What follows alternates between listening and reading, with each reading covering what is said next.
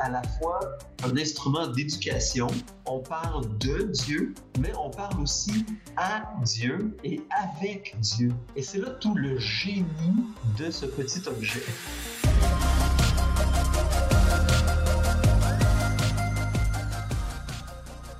Bonjour mesdames et messieurs et bienvenue à ce premier épisode de Parésia, votre balado qui prend le temps de penser. Depuis ses origines, l'Église a su reconnaître la centralité de Marie en lui laissant une place non négligeable dans la célébration des mystères chrétiens. Mère de Dieu, Vierge des Vierges, Mère de l'Église et médiatrice de toute grâce ne sont que quelques exemples des titres que la Mère de Jésus a dans notre vie de prière et dans notre tradition. Pour nous parler de cette figure et plus spécialement des enseignements de Jean-Paul de Sault-Marie, j'ai la joie de recevoir l'abbé Francis Gadouri. Bonjour. Bonjour Francis. Francis Gadouri, vous êtes prêtre euh, de la famille euh, Marie-Jeunesse. Euh, vous êtes incardiné dans l'archidiocèse de Sherbrooke où vous êtes actuellement vicaire dans plusieurs paroisses de ce même archidiocèse. Vous êtes également vice-président de la Société canadienne de mariologie. Et c'est justement à, ce titre de théologien spécialiste de la mariologie que, que nous sommes réunis aujourd'hui pour euh, discuter euh, de ce thème. D'abord, pouvez-vous nous parler peut-être euh, rapidement dans votre vie personnelle, comment est-ce que Marie vous a touché particulièrement? Comment, quelle, a été la place de, de, cette dévotion à Marie dans votre vie spirituelle, dans votre cheminement qui vous a éventuellement mené jusqu'à la prêtrise? Bien, lorsque j'avais 8 euh, ans, euh, la famille dans laquelle j'étais n'était pas forcément pratiquante et ma mère a vécu euh, une retraite spirituelle dans un centre de prière euh, à Grimby avec les pères trinitaires.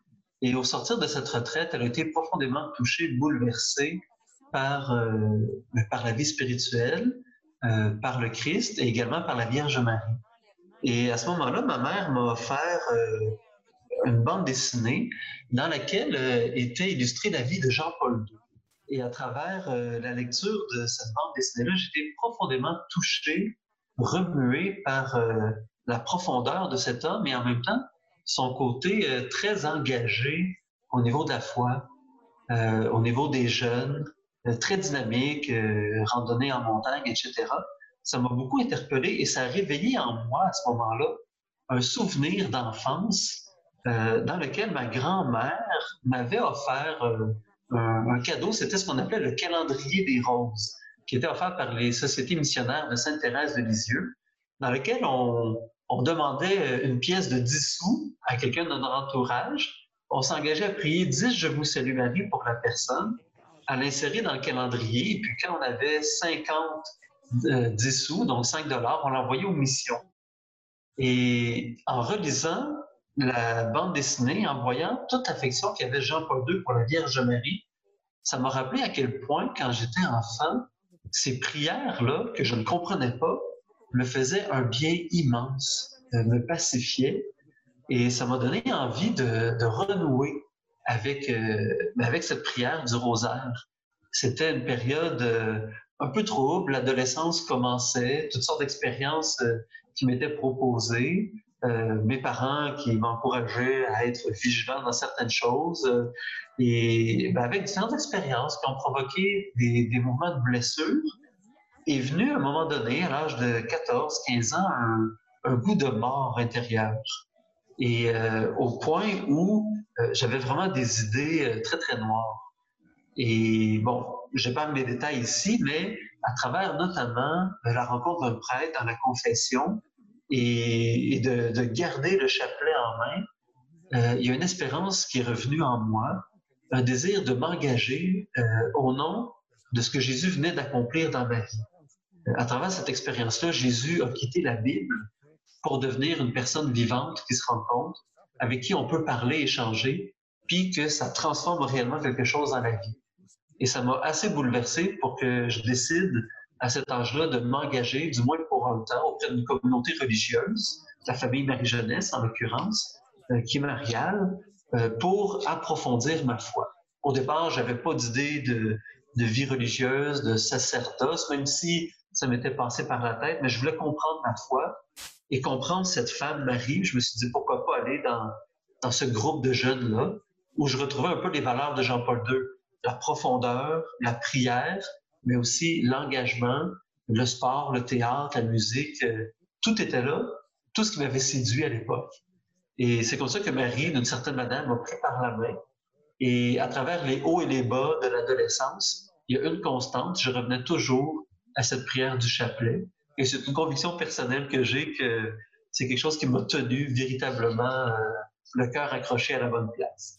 Et cette euh, dévotion à Marie que vous avez toujours dans, votre vie, vraiment, elle occupe une place centrale. On le sait également dans la famille Marie-Jeunesse. Euh, bon, le nom le dit, mais également, euh, bon, dans votre pratique spirituelle, vous, vraiment, le chapelet a une place centrale. Et je, mentionne un des chapelets qui passe sur les ondes de Ciel et Lumière et récité par la famille Marie-Jeunesse. Alors, c'est une belle occasion de le mentionner. plus tard, bon, avec les études théologiques, vous précédant euh, la prêtrise et, suivant. Euh, vous avez approfondi la, théologie euh, de Marie. Qu'est-ce qui, qu'est-ce qui vous a d'abord frappé dans, cette étude théologique de, la vie de Marie, de sa présence auprès de Jésus, de son rôle vraiment dans toute l'histoire de l'Église? Alors, on va analyser un peu toutes ces, toutes ces dimensions-là dans cet entretien. Mais parlez-nous juste de votre approfondissement théologique de Marie. Qu'est-ce que ça a apporté à votre vie qu'est-ce qui vous a frappé d'abord?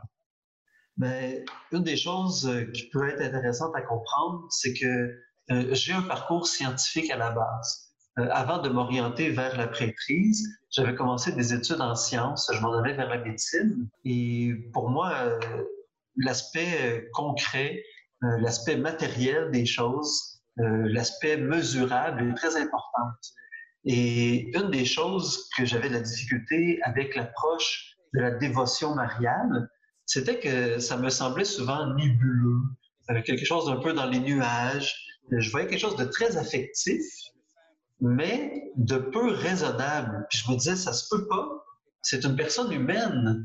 Euh, donc, concrètement, euh, c'est quelqu'un qu'on peut toucher, rencontrer. Bon, on s'entend, euh, c'était quand même il y a quelques siècles, mais ça a été un désir d'abord de comprendre pourquoi elle était si importante. Je voyais le bien qui était euh, très concret dans la vie des gens qui priaient Marie, qui étaient proches d'elle, euh, qui étaient de grands dévots, mais j'avais besoin de comprendre davantage. Et en voyant ma communauté, qui se définissait comme communauté mariale et eucharistique, la grande question que je me posais, ben, il est où le lien entre Marie et l'Eucharistie? Et c'est comme ça que je suis arrivé dans les études théologiques. Euh, après le parcours général, euh, du baccalauréat, la maîtrise, on m'a demandé vers quel domaine je voulais aller. Donc, j'ai choisi le domaine de la spiritualité avec une spécialisation en mariologie. Et comme Jean-Paul II a tout un impact dans ma vie spirituelle euh, dès ma jeunesse, ben, je me suis dit pourquoi pas en profiter pour connaître cet homme-là. Puis comme c'est un témoin important pour moi dans la mariologie et que c'est un professeur, un philosophe, un cartésien aussi, un homme pour qui les sciences étaient très importantes, je me suis dit, bon, je pense que je tiens mon homme. Euh, on va avancer ensemble, puis en découvrant la profondeur de sa pensée, même si elle est un petit peu compliquée. Hein, c'est un, un, philosophe, c'est un Polonais, une manière de réfléchir différente de la nôtre, mais ça m'a donné juste plus envie de découvrir Marie.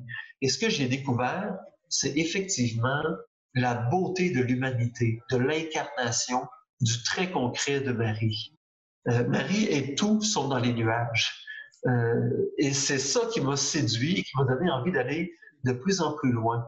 Une des expressions qui revient le plus dans les écrits de Jean-Paul II, c'est repartir du Christ avec Marie. C'était là, euh, Jean-Paul II, quand il était euh, élu pape, il y a eu une conviction intime et profonde. Ouvrez toutes grandes les portes au Christ. Oui, exactement. À Christ. Et, et dans cette conviction-là, c'était qu'il avait le rôle d'ouvrir les portes du, de l'an 2000 euh, et que ce soit ouvert pour le Christ, par le Christ.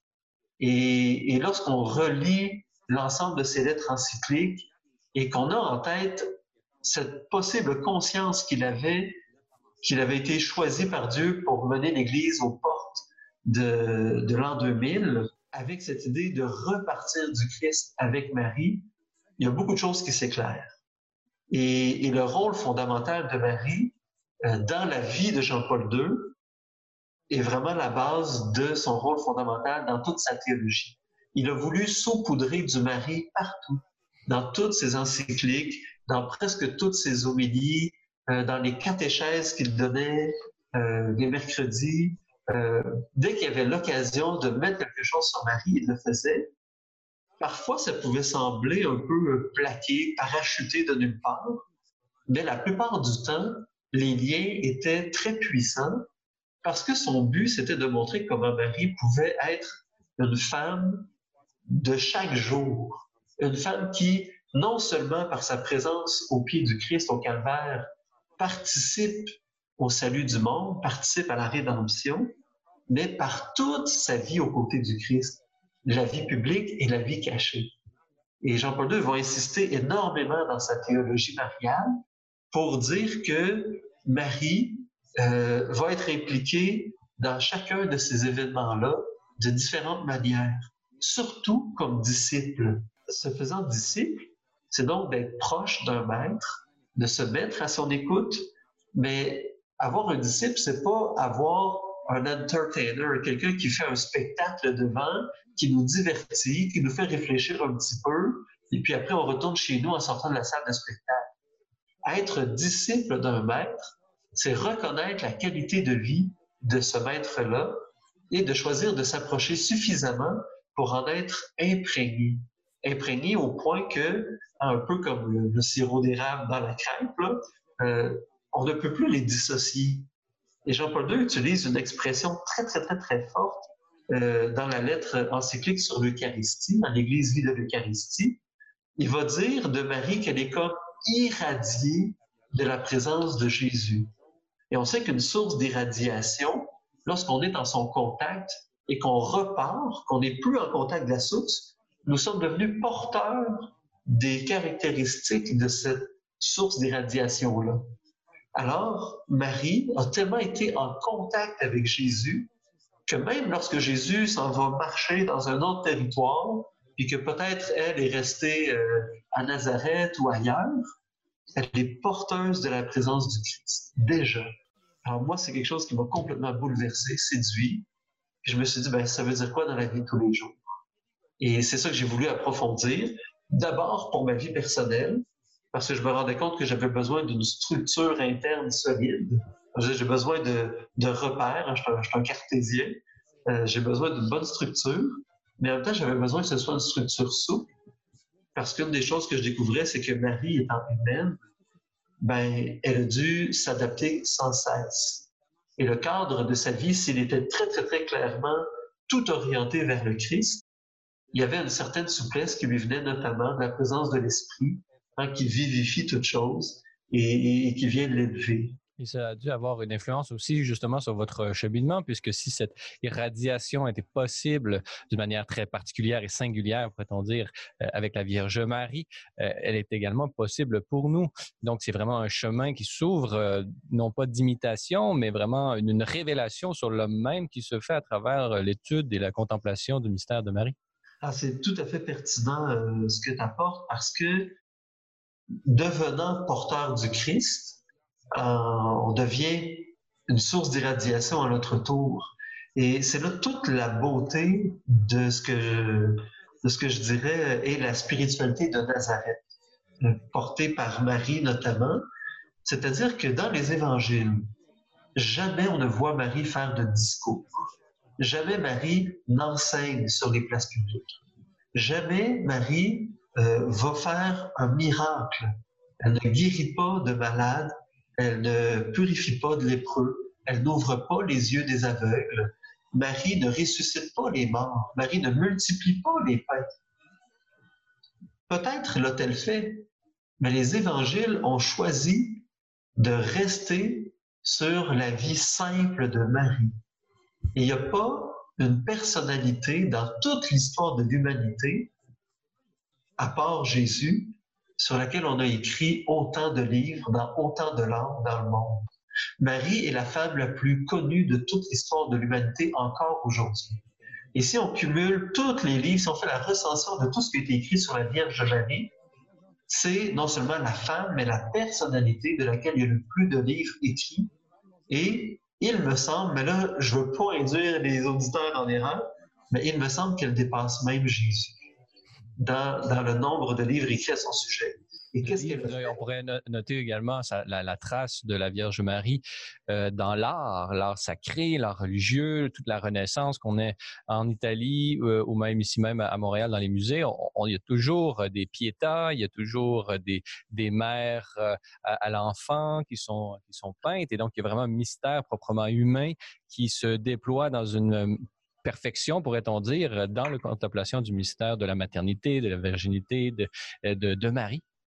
Et c'est vrai dans le monde religieux, mais c'est vrai effectivement dans le monde culturel. Euh, c'est vrai même, euh, euh, on la voit présente dans les chansons. moi, je me rappelle, adolescent, je disais, bon, j'ai connu certaines phases où hein, je faisais toutes sortes d'explorations, et notamment au nombre des groupes de musique que j'écoutais, plusieurs portaient un nom marial, mais on était loin de musique religieuse. Là. On était dans le rock progressif, dans le rock alternatif, et puis euh, des groupes comme Seven Mary Tree, Our Lady Peace euh, et tant d'autres. C'est vraiment étonnant de voir comment c'est une femme qui a eu un impact au-delà de la sphère religieuse. Hmm. Et si on va dans euh, les musées, justement, c'est la, quantité de religieux qui se présentent pour contempler Marie dans les musées, c'est très négligeable. La majorité des gens sont des gens qui sont non pas, peut-être même pas euh, intéressés par la religion, mais qui font le tour du monde pour se rendre dans un musée, voir euh, les plus belles représentations de, de ce mystère. Oui, et ça illustre bien ce que je disais au sujet de la spiritualité de Nazareth.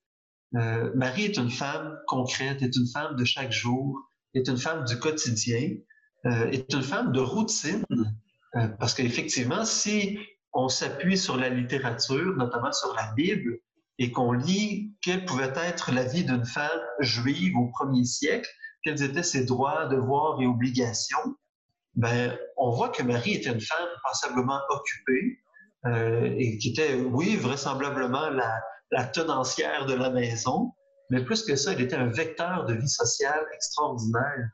Euh, c'était une femme qui avait un rôle d'éducation pour Jésus. Euh, c'était une femme aussi qui forcément était très, très forte. Euh, on imagine parfois Marie avec sa belle robe bleue, son ruban rose à la taille, quelques fleurs dans les mains, puis un, un, visage de cire tout doux. Euh, probablement que Marie était une femme assez robuste physiquement, comme les femmes juives du premier siècle. Euh, aller chercher de l'eau au village en portant euh, des, hein, des genres de plusieurs litres d'eau, de plusieurs kilos, devoir tourner la manivelle pour aller puiser au puits, vivre dans un désert avec un gros soleil, vivre dans des endroits où la police n'existe pas vraiment, puis quand on se déplace d'un endroit à l'autre, euh, on le fait jamais seul parce que c'est dangereux. Euh, hein, on voyage toujours en groupe, en caravane. Euh, et Marie qui ose partir sur des chemins seule, sans son fiancé. Donc, on sent que c'est une femme décidée, motivée. C'est une femme qui ne se laisse pas dicter par la peur. Elle a une sagesse et une prudence, mais elle a une audace, une confiance, une, une force et qui est tout sauf tranquille souvent, j'aime utiliser l'image du train à grande vitesse. J'ai eu euh, la chance de prendre à l'occasion en Europe un train à grande vitesse où est-ce qu'on va à plus de 370 km/h. Et là, je suis assis dans mon compartiment, ça décolle ce train-là, puis euh, on, sent la pression qui nous enfonce dans, dans le fauteuil. Et puis après quelques instants, on peut circuler euh, dans le train sans aucun problème, comme s'il était arrêté. Et puis, un journée, je m'assois, puis je regarde le paysage à l'extérieur, puis ça défile tellement vite. Et c'est là que je réalise que je vais à presque 400 km h Il y a une puissance, et pourtant, il y a une douceur. Et je dirais que c'est ça, Marie, c'est un peu ce TGV-là dans la vie spirituelle. Elle a une douceur, on la voit pas venir, on s'en rend pas compte qu'elle est là, mais elle déménage, et puis c'est pas long qu'on passe du point A au point B de notre vie intérieure, quand on choisit d'embarquer dans le véhicule de son cœur, de sa foi, puis lorsqu'on place notre oui dans son oui à elle, notre foi dans sa foi, notre confiance dans sa confiance. Puis une, façon de mettre euh, toutes ces, la confiance dans notre confiance, dans sa confiance, la foi dans sa foi, euh, c'est euh, ça s'est incarné dans l'histoire de l'Église et dans la pratique de tous les croyants depuis le 13e siècle. Là, vous pourrez me corriger à ce niveau-là, mais c'est à travers la dévotion du rosaire, la récitation du chapelet, des contemplations, de contemplation répétitive de tous les mystères de la vie de Marie.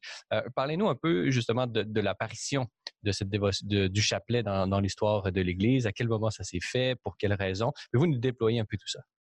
Oui, euh, ben, tu parlais du 13e siècle avec Saint-Dominique, les Dominicains et tout ça, qui effectivement euh, sont les grands promoteurs euh, du rosaire. Mais une chose qui est intéressante à savoir, c'est que le rosaire existait avant les Dominicains. c'est une dévotion qui vient des cisterciens à la base, et non pas au 13e siècle, mais au 12e siècle. Euh, qui était une manière de, s'approcher de, la Vierge Marie euh, pour comprendre le Christ.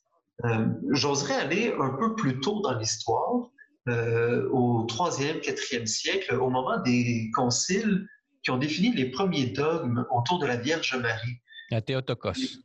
Exactement, la Théotokos étant celui qui est probablement le plus populaire, le plus, Marie, mère, de, Dieu. Donc, il y avait une grande querelle entre les théologiens euh, qui ne concernait pas du tout la Vierge Marie, euh, qui concernait le Christ. Hein, il y avait euh, à l'époque des hérésies, donc des gens qui avaient une pensée fausse sur le Christ et qui disaient, ben, Jésus était-il Dieu ou était-il homme? Hein, on n'était pas encore au fixe avec cette réalité-là. Certains étaient des grands promoteurs d'un Dieu qui avait pris une enveloppe charnelle pour se déguiser, mais qui n'avaient pas assumé l'humanité pleinement. D'autres, au contraire, c'était des partisans. C'est un homme qui, à la fin de sa vie, a été assumé en Dieu et il a été divinisé. Puis il y a des gens qui étaient entre tout ça, puis tout ce qui pouvait exister comme euh, couleur de l'arc-en-ciel était là. Fallait clarifier les choses. Fallait clarifier, effectivement. Et c'est là où certains sont arrivés avec la notion euh, hein, de cette euh, de cette cohabitation dans une seule personne de deux natures et pas avec un pourcentage en euh, moitié homme, moitié Dieu, mais 100% l'un et 100% l'autre. Et l'expression va dire hein, sans confusion, sans mélange. Il est tout à fait Dieu et tout à fait homme. On n'arrive pas à s'entendre là-dessus. Alors, on va passer par la porte d'à côté. Hein, quand ça va mal, puis qu'on n'arrive pas à avoir ce qu'on veut souvent, Hein, papa n'est pas d'accord, on va aller voir maman. Et eh bien, c'est ce que certains euh, ont fait. Bon, oublions ça pour l'instant, on se querelle, c'est stérile. Parlons de la Vierge Marie. C'est qui cette femme-là? C'est-tu la mère du Christ ou c'est la mère de Dieu? Et puis en échangeant, tout le monde en vient au consensus ou à peu près que ben, probablement que mère de Dieu est plus ajustée pour telle et telle raison. Et là, finalement, on se retourne pour dire, bon, ben, on vient de définir qu'elle est mère de Dieu. C'est donc que Jésus est 100% homme et 100% Dieu. Il est né d'une femme, donc 100% homme, mais puisqu'elle est mère de Dieu, il est 100% Dieu. Alors le rôle de Marie, utilisé comme ça dans les conciles, nous montre tout son rôle dans l'histoire de l'humanité et dans l'histoire de l'Église spécialement. Marie dit une seule chose à son sujet dans les évangiles. Je suis la servante du Seigneur. Je veux être à son service. Eh bien, c'est ce qu'elle est. Lorsqu'on arrive dans le rosaire, donc, on doit le prendre comme étant Marie qui se met au service du Christ.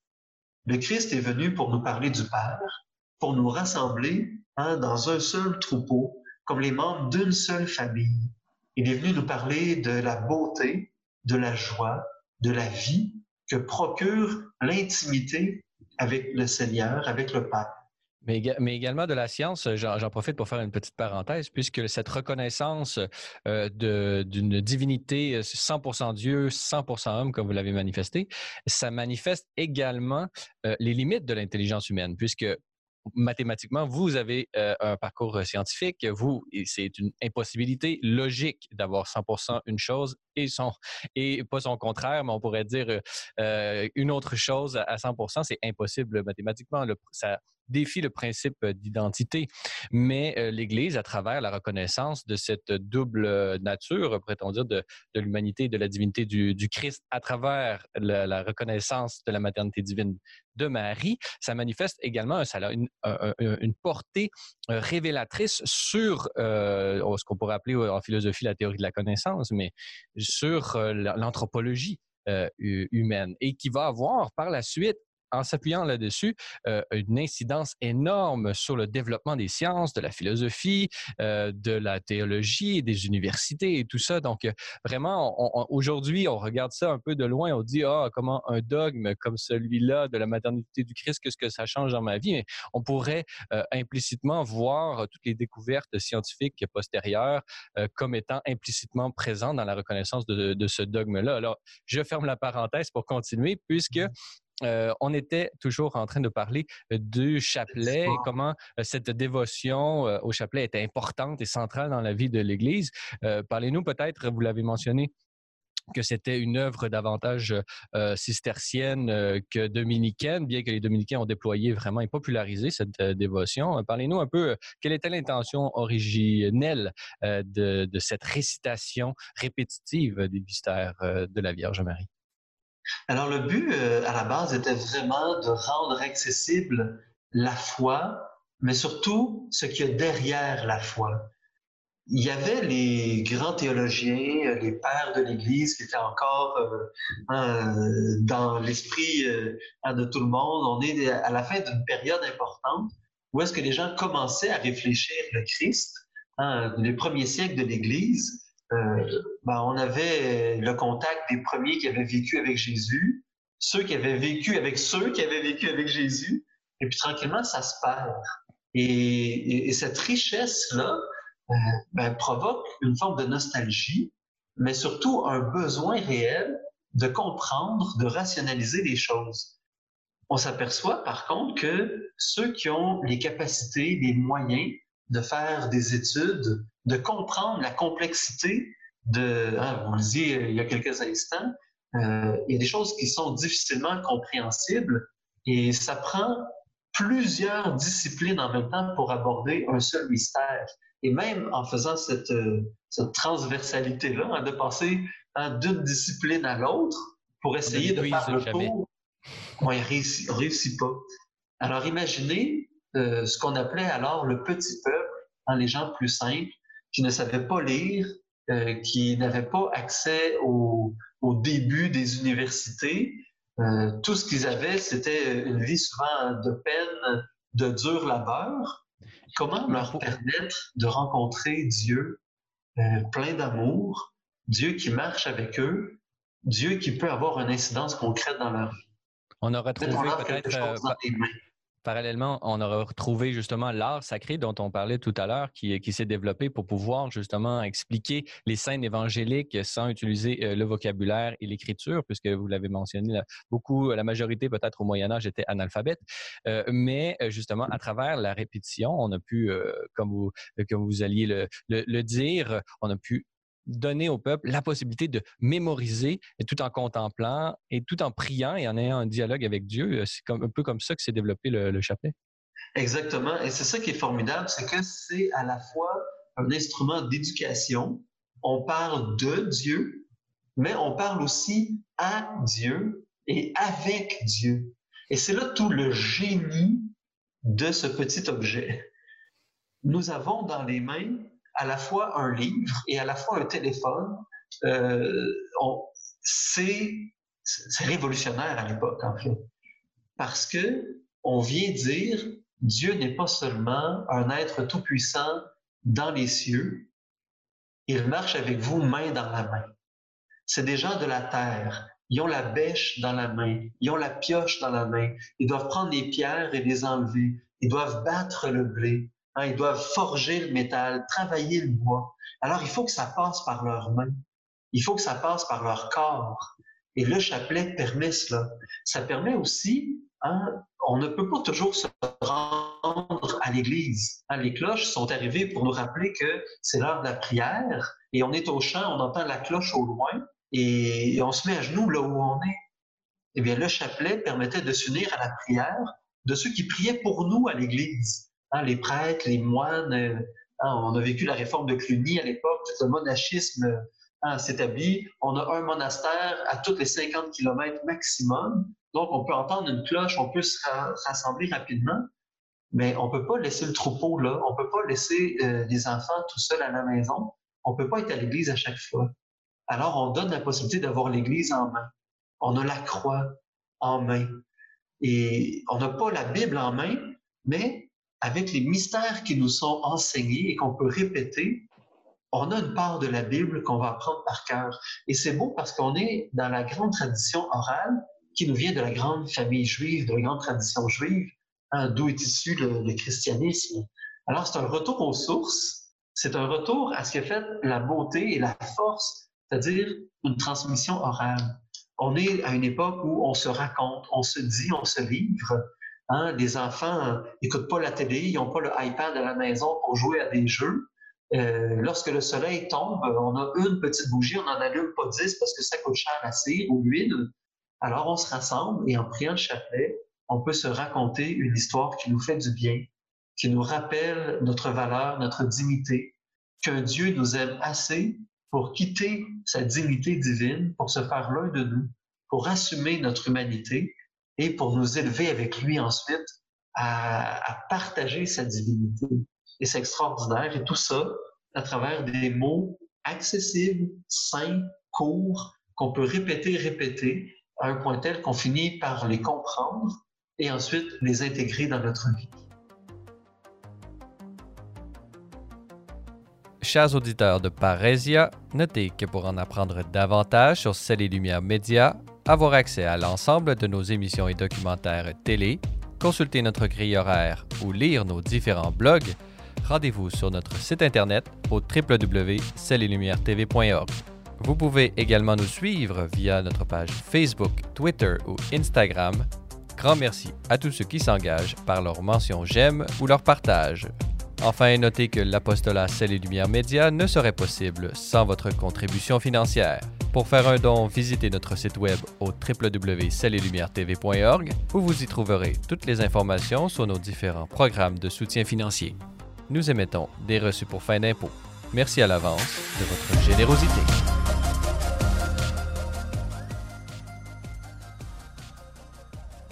Nous sommes toujours en compagnie de l'abbé Francis Gadouri de la famille Marie-Jeunesse et vice-président de la Société canadienne de mariologie pour parler de la dévotion au chapelet. Si vous permettez, on va faire un petit bond dans l'histoire pour se rendre au pontificat de Saint Jean-Paul II. Saint Jean-Paul II, on le sait, qui avait une grande dévotion à la Vierge Marie. Il a vraiment même dédié son pontificat euh, à, la Vierge par son, sa devise qui était Totus Tuus, euh, tout à toi, euh, s'adressant à, la Vierge. Alors parlez-nous un peu de ce pontificat. Jean-Paul II son enseignement.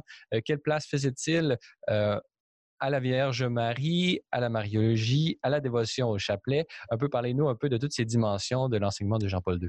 Ben, une chose importante à dire, c'est que Jean-Paul II arrive vraiment avec euh, une charge personnelle très, très, très importante au niveau de la Vierge Marie. Mais plus encore, l'Église est en train de faire une forme de renouveau marial. dès euh, Jean 23, Paul VI, euh, il y a eu énormément euh, de travail de terrain pour préparer l'Église. Et quand Jean-Paul II arrive avec son histoire personnelle, il trouve un terreau déjà fertile. La terre a été retournée, a été préparée pour ce renouveau mariage.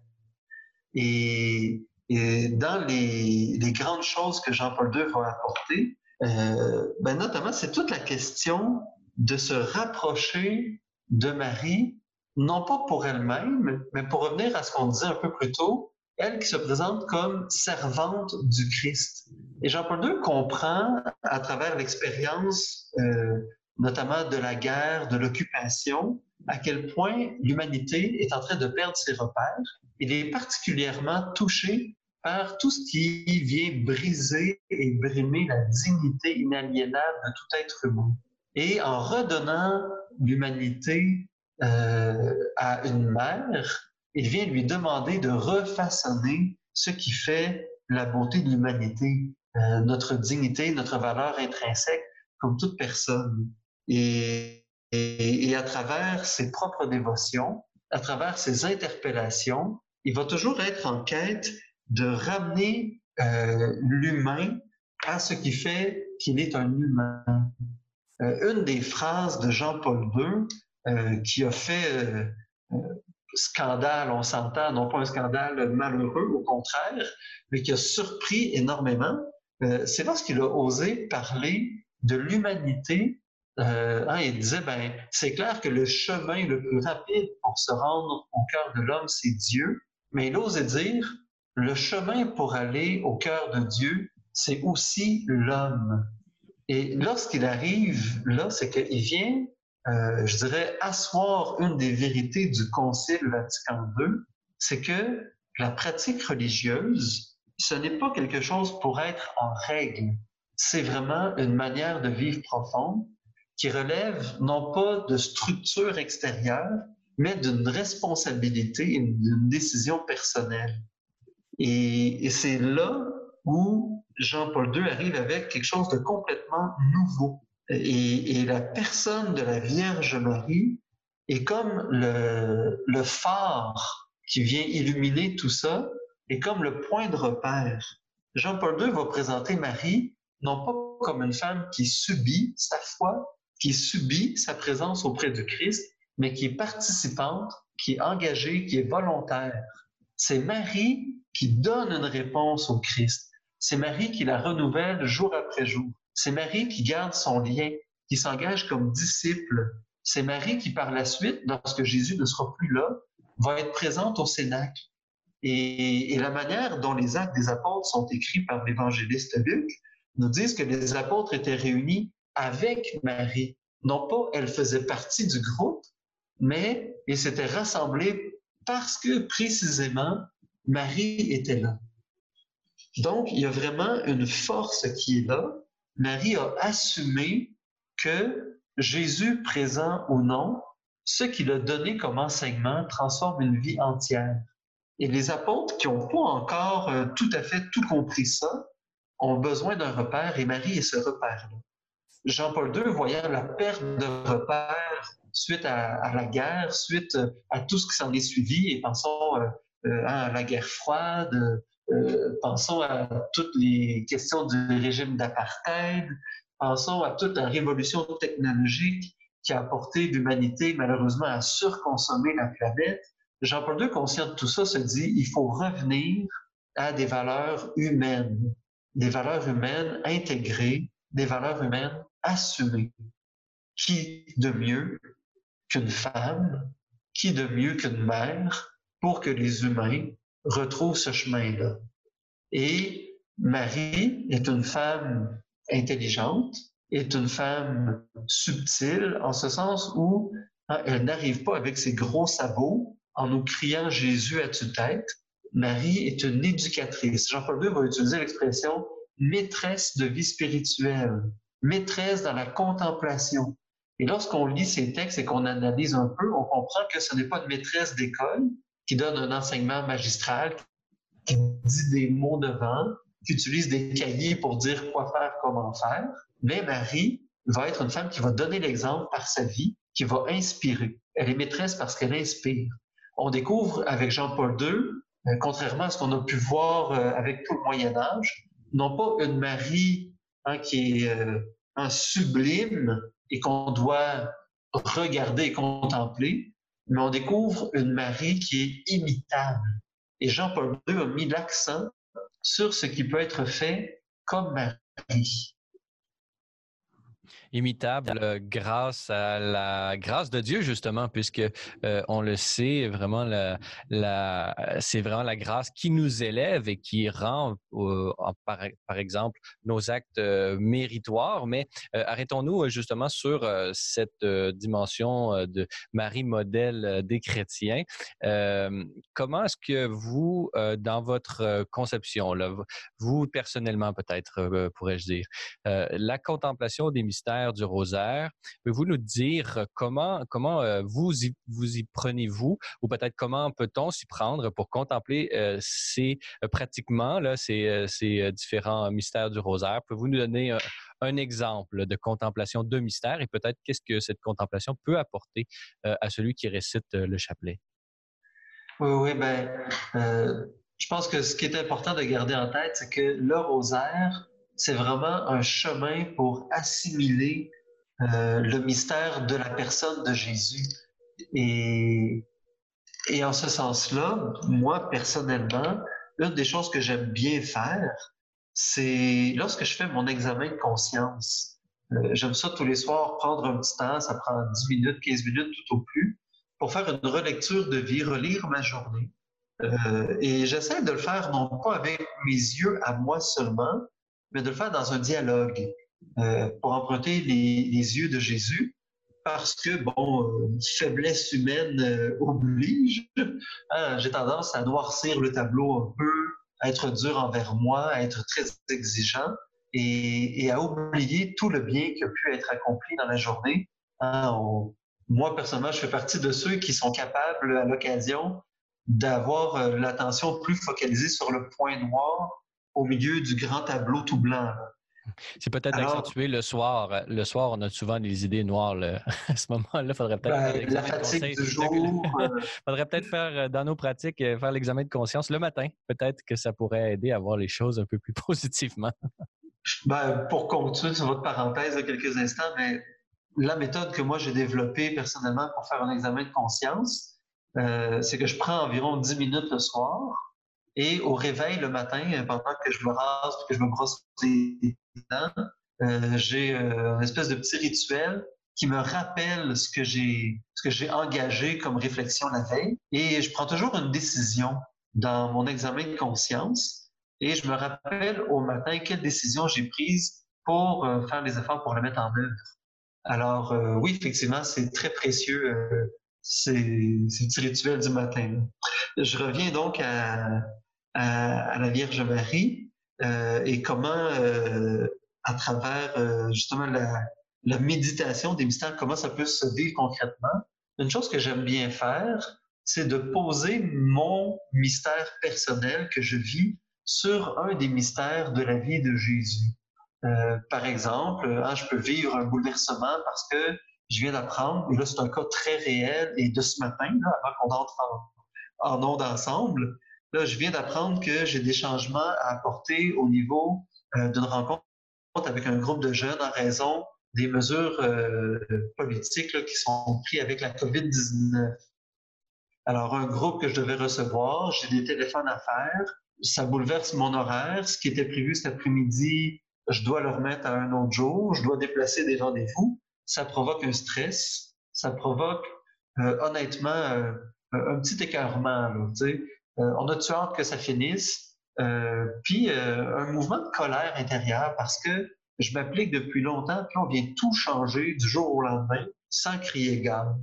Ben, dans quelques minutes, lorsque je vais prendre le temps de préparer ma rencontre de ce soir et faire les ajustements qu'il faut, ben, je vais commencer par me poser en, en, prenant mon chapelet en main, en faisant un Notre Père pour me pacifier, pour me rappeler que je viens de lui, que je ne suis pas la source de ma vie et que ma vie va continuer, peu importe ce qui arrive, et que je m'inscris dans une histoire plus grande que la mienne.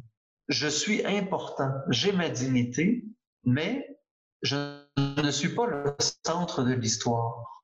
Et le fait de prier le Notre Père me permet de me resituer dans une vie beaucoup plus grande que la mienne et de donner sens à la mienne en l'inscrivant dans un projet immense et beau. Ensuite, je vais prendre le temps de méditer sur ce qui m'arrive, de trouver quelque chose qui, me dérange peut-être un peu plus dans cette situation-là. Parfois, c'est plus de l'ordre de l'action de grâce ou de l'émerveillement, mais là, c'est quelque chose qui me dérange. Essayer de me poser, mais est-ce que Jésus a vécu un dérangement comme ça? Est-ce que Jésus, dans les évangiles, on peut trouver un passage dans lequel il avait prévu quelque chose, puis on vient bouleverser ses plans? Oui, tiens, je me rappelle que Jésus était en marche un jour et une femme vient le déranger. Hein? Seigneur, Seigneur, puis elle reste loin, hein, euh, viens en aide à ma fille, puis les gens autour voyons, c'est, c'est pas une femme de chez nous, Seigneur, renvoie-la donc. Puis, là, Jésus va lui dire, voyons, hein, qu'est-ce que tu fais là? Tu nous déranges. J'ai été envoyé pour les brebis d'Israël, pas pour les autres. Tu sais, est-ce qu'on va prendre la nourriture des enfants pour le donner aux animaux, aux chiens? Puis elle, dans l'humilité, va répondre, ben, c'est vrai, je peux me reconnaître comme, comme un petit chien, mais je peux me contenter des miettes, j'ai pas besoin de plus. Et là, Jésus fait un retour sur lui-même, hein, et il va se mettre en œuvre pour dire, écoute, ta foi est grande, je reconnais qu'il y a du bon là-dedans, que tout s'accomplisse pour toi selon ta foi. Ben, je vais méditer là-dessus tout à l'heure pour me dire, bon, OK, il y a un événement, c'est un imprévu, qu'est-ce que j'en fais? Jésus va en profiter pour éduquer les gens autour de lui, va en profiter aussi pour dire à la femme, c'est pas magique ce qui est en train de se passer. Les choses vont arriver selon ta foi. C'est-à-dire que tu dois t'engager, tu as fait une démarche, tu t'es déplacé, tu as fait une demande, tu as identifié un besoin, tu es allé chercher là où tu pouvais. Parce que tu t'es mis en œuvre, le résultat va être au bout. Et sois confiante. Et puis ensuite, je vais enchaîner les Je vous salue Marie en demandant à la Vierge Marie de montrer comment l'appliquer par des gestes concrets. Alors, est-ce que ça va être dans la manière de parler, dans la préparation, dans le téléphone? Euh, peu importe, je le verrai après ma méditation, elle n'est pas faite encore, c'est du très actuel. Puis à la fin de tout ça, en marchant avec Marie, comme une mère qui prend son enfant et dit, regarde, euh, là, tu es en train d'apprendre à écrire, place ta main comme ça, tu auras plus de stabilité. Ben là, elle va me dire, place ton cœur comme ça, il va être plus stable. Puis à la fin, je vais pouvoir entrer dans le gloire au Père, hein, cette doxologie, cette action de grâce, ce remerciement, cette prière gratuite pour dire, ben, merci Seigneur, tu viens de m'enseigner encore une fois. Alors, vous voyez que méditer le rosaire, c'est une école, c'est une manière de vivre. Et ça prend quoi? Cinq minutes faire tout ça? et ça change tout le reste de ma journée. Ce qui était stressant devient pacifiant, ce qui était bouleversant devient une occasion de créativité, euh, ce qui était une occasion de colère devient une occasion d'action de grâce parce que j'ai rencontré Jésus, parce qu'il est venu me dire, écoute, je suis pas loin, je suis à côté de toi, puis moi aussi je le partage, moi aussi je l'ai vécu, t'es pas seul là-dedans. Alors voyez toute la force que ça peut apporter comme manière de vivre, de discerner, de penser.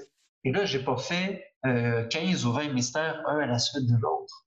Donc, c'est pour ça que je dis qu'il y a plus que la forme hein, du rosaire, d'enchaîner tout ça, mais c'est aussi une manière de vivre, une manière de se laisser enseigner par une maîtresse, une école de vie. Malheureusement, on n'a pas le temps de, les analyser un après l'autre. Et de toute façon, il y a beaucoup de livres qui, s'attardent justement, qui se penchent sur l'analyse et la contemplation de ces différents mystères. Il y en a beaucoup et vraiment, il y en a pour toutes euh, les situations. Euh, vous nous avez manifesté comment vous, dans votre vie euh, personnelle, vous, prêtre dans l'archidiocèse de Sherbrooke, pourrait-on dire, vous assimilez et vous vivez les mystères du chapelet comme euh, une partie intégrante de votre euh, vie euh, spirituelle et de votre ministère. Mais dites-nous, on le sait, Marie faisait, comme vous l'avez mentionné, la même chose. Elle examinait, elle méditait toutes ces choses dans son cœur.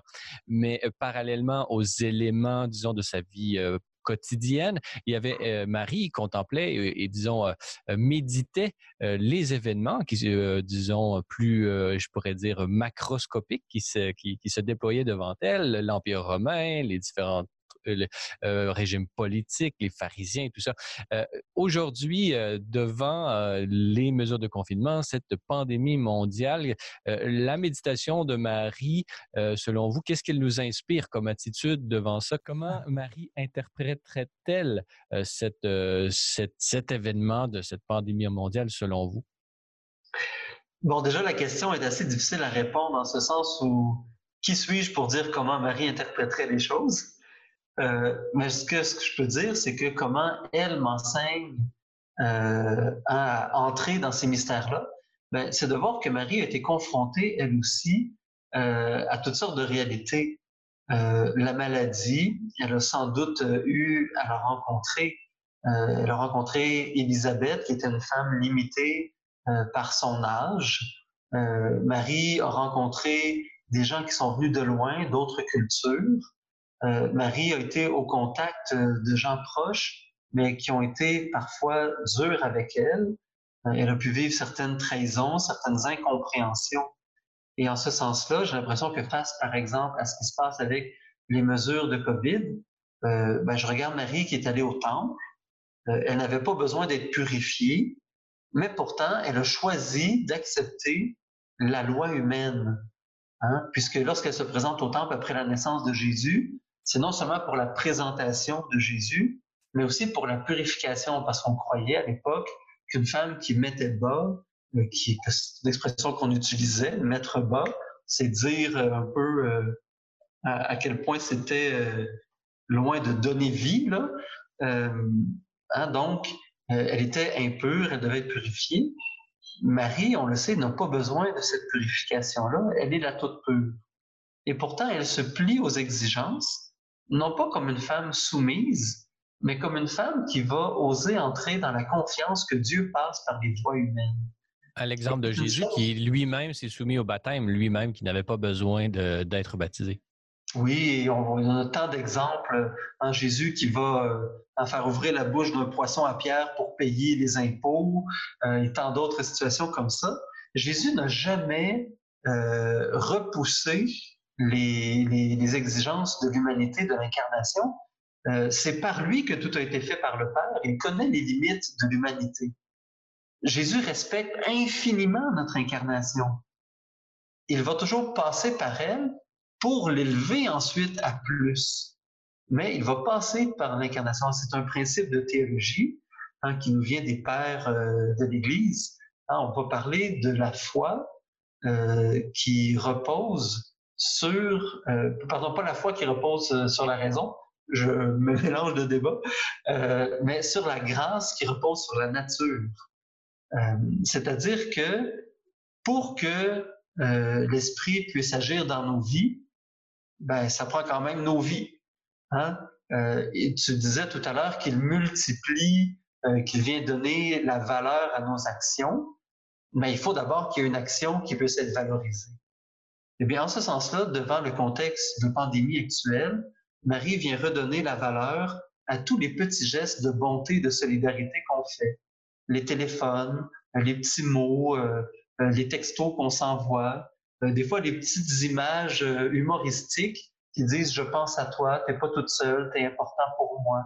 Les efforts qu'on fait pour prendre soin des gens qui peut-être ont un confinement plus intense, qui ont besoin de services pour aller chercher des choses au magasin, à l'épicerie. donc tous ces gestes-là prennent sens. tout ce qui touche également le respect euh, de chaque personne. Euh, Marie ne pose pas de jugement hein, à la suite de Jésus. Euh, elle n'est pas là pour juger le monde, mais pour participer à son salut. Et Marie, elle va marcher avec nous là où on est rendu, comme Jésus le fait. Hein, Jésus ne nous catapulte pas, il marche avec nous. En pensant aux disciples d'Emmaüs, il va marcher avec eux sur le chemin et puis il va les accompagner. Marie nous apprend cela. Moi, dans mon entourage, j'ai des gens qui vont être pro ou contre telle mesure, pro ou contre telle réalité. Mon but, c'est pas de les convaincre qu'ils ont raison ou qu'ils ont tort. Moi, comme prêtre et comme ami, c'est de marcher avec eux pour qu'ils trouvent un chemin de paix. Alors, est-ce que quand tu penses ces choses-là, ça te conduit à la paix? Oui. Amen, Alléluia. Non. Est-ce que tu veux la paix? Alors, qu'est-ce que tu peux faire? Et c'est pas forcément de changer ton discours. Parfois, c'est peut-être de changer l'approche ou ce que ça te provoque, cette mesure-là.